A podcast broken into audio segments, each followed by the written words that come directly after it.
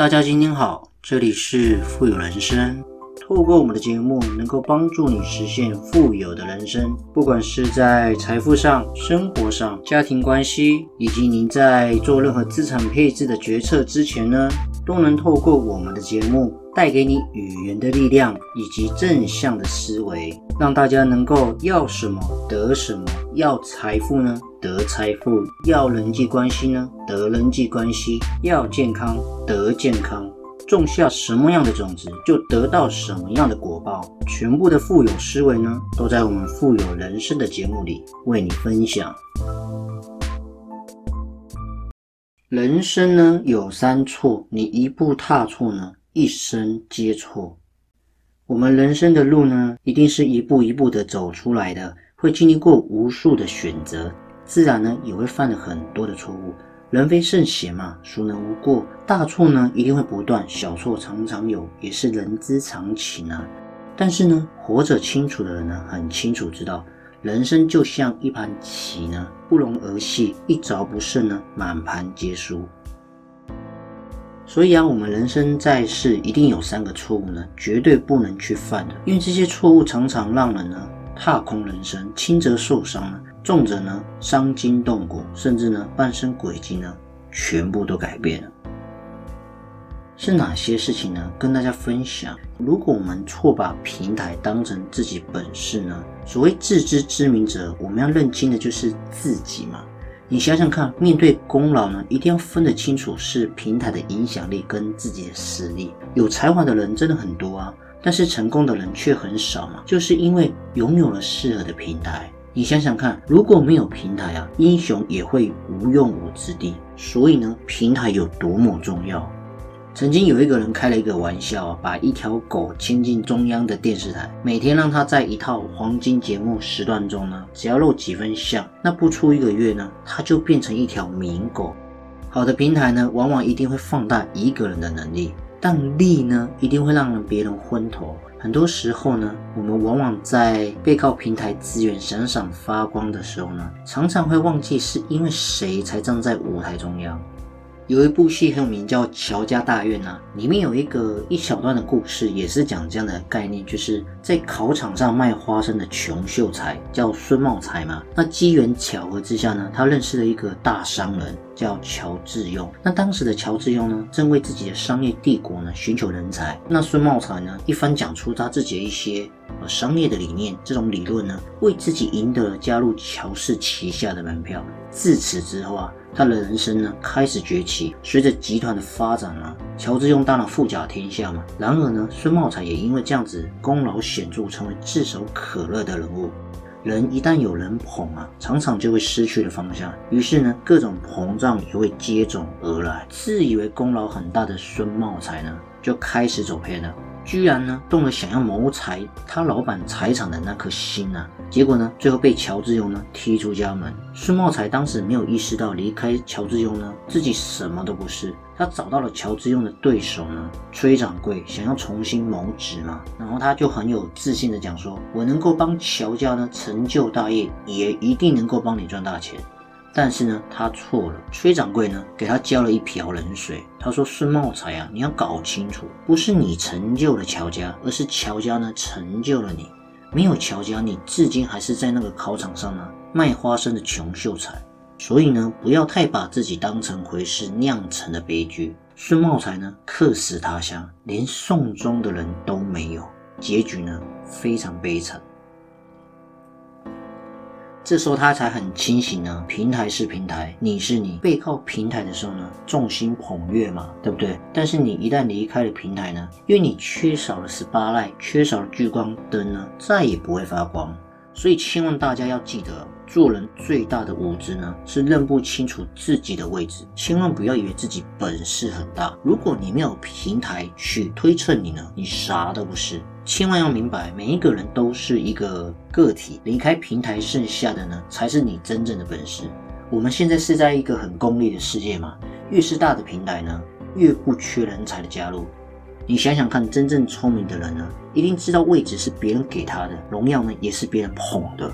所以呢，我们一定要懂得不要老是沾沾自喜，而是呢低头呢低调，然后将平台的资源跟优势呢转换成自身的价值，为未来呢架起桥梁，这是最重要的一个概念。这集的节目呢，真的是收获满满。而且再来第二点呢，不要老是错把脾气当成自己的性格。您看，常常我们在生活中有时候会遇到一些人呢，他的脾气很臭，对不对？一点小事呢就很容易暴躁。那发完脾气呢，还不忘讲了一句：“我的个性就是这样子的。”这确实是一个性解放的时代，没有错。但是性解放不代表是你可以随处宣泄自己的情绪啊，也不等于你可以随便发脾气啊。性格反应是我们的人的一种综合能力嘛。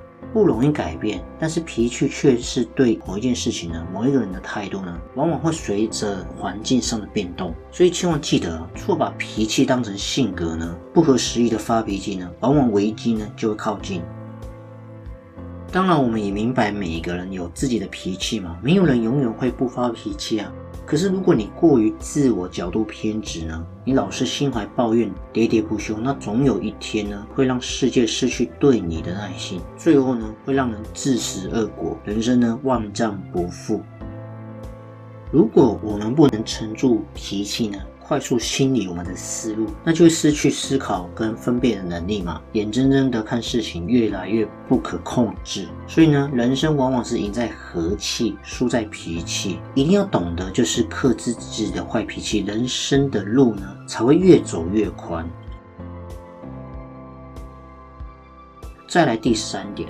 不要老是错把损友当成自己的至交。很多时候呢，我们周围的人就是我们的命运。什么意思呢？有一种很扎心的悲剧啊，就是把损友当成自己，被坑了呢，你还帮他数钱。之前有一条新闻，我跟大家分享，在内地有一个人，他跟他交往二十年的好朋友被他坑了。他这样讲说：“我自己的这个至交呢。”突然向他借款，那声称他在筹划工厂，利润很可观，但是资金不足啊，需要周转。那我想也没想，就给对方四十五万。那结果这位朋友呢，三番五次一直来跟我借钱，我最后借到他一百五十九万人民币哦，其中还有一部分是因为他。资金不够，还透支了自己信用呢，凑齐给对方。结果呢，等到了还钱的时候，他才发现呢，根本化工厂这件事情呢，子虚乌有。他的朋友呢，早就人间蒸发了，钱呢，全部被挥霍了。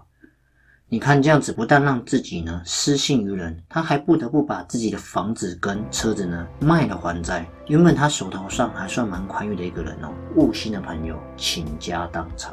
所以呢，重要的概念是。没有智慧的善良呢，都是一种愚蠢。我们人的关系中啊，没有底线的走得太近呢，是一种灾难；没有底线的信任呢，更是一种灾难。你看一下以前我们的孔夫子不是常常讲说，朋友要分两类吗？一个叫益友，一个叫损友嘛。有直有量有多文，有偏僻有善喽，有便宜嘛。意思就是说，好的朋友正直诚信，格局也会大；那不靠谱的朋友呢？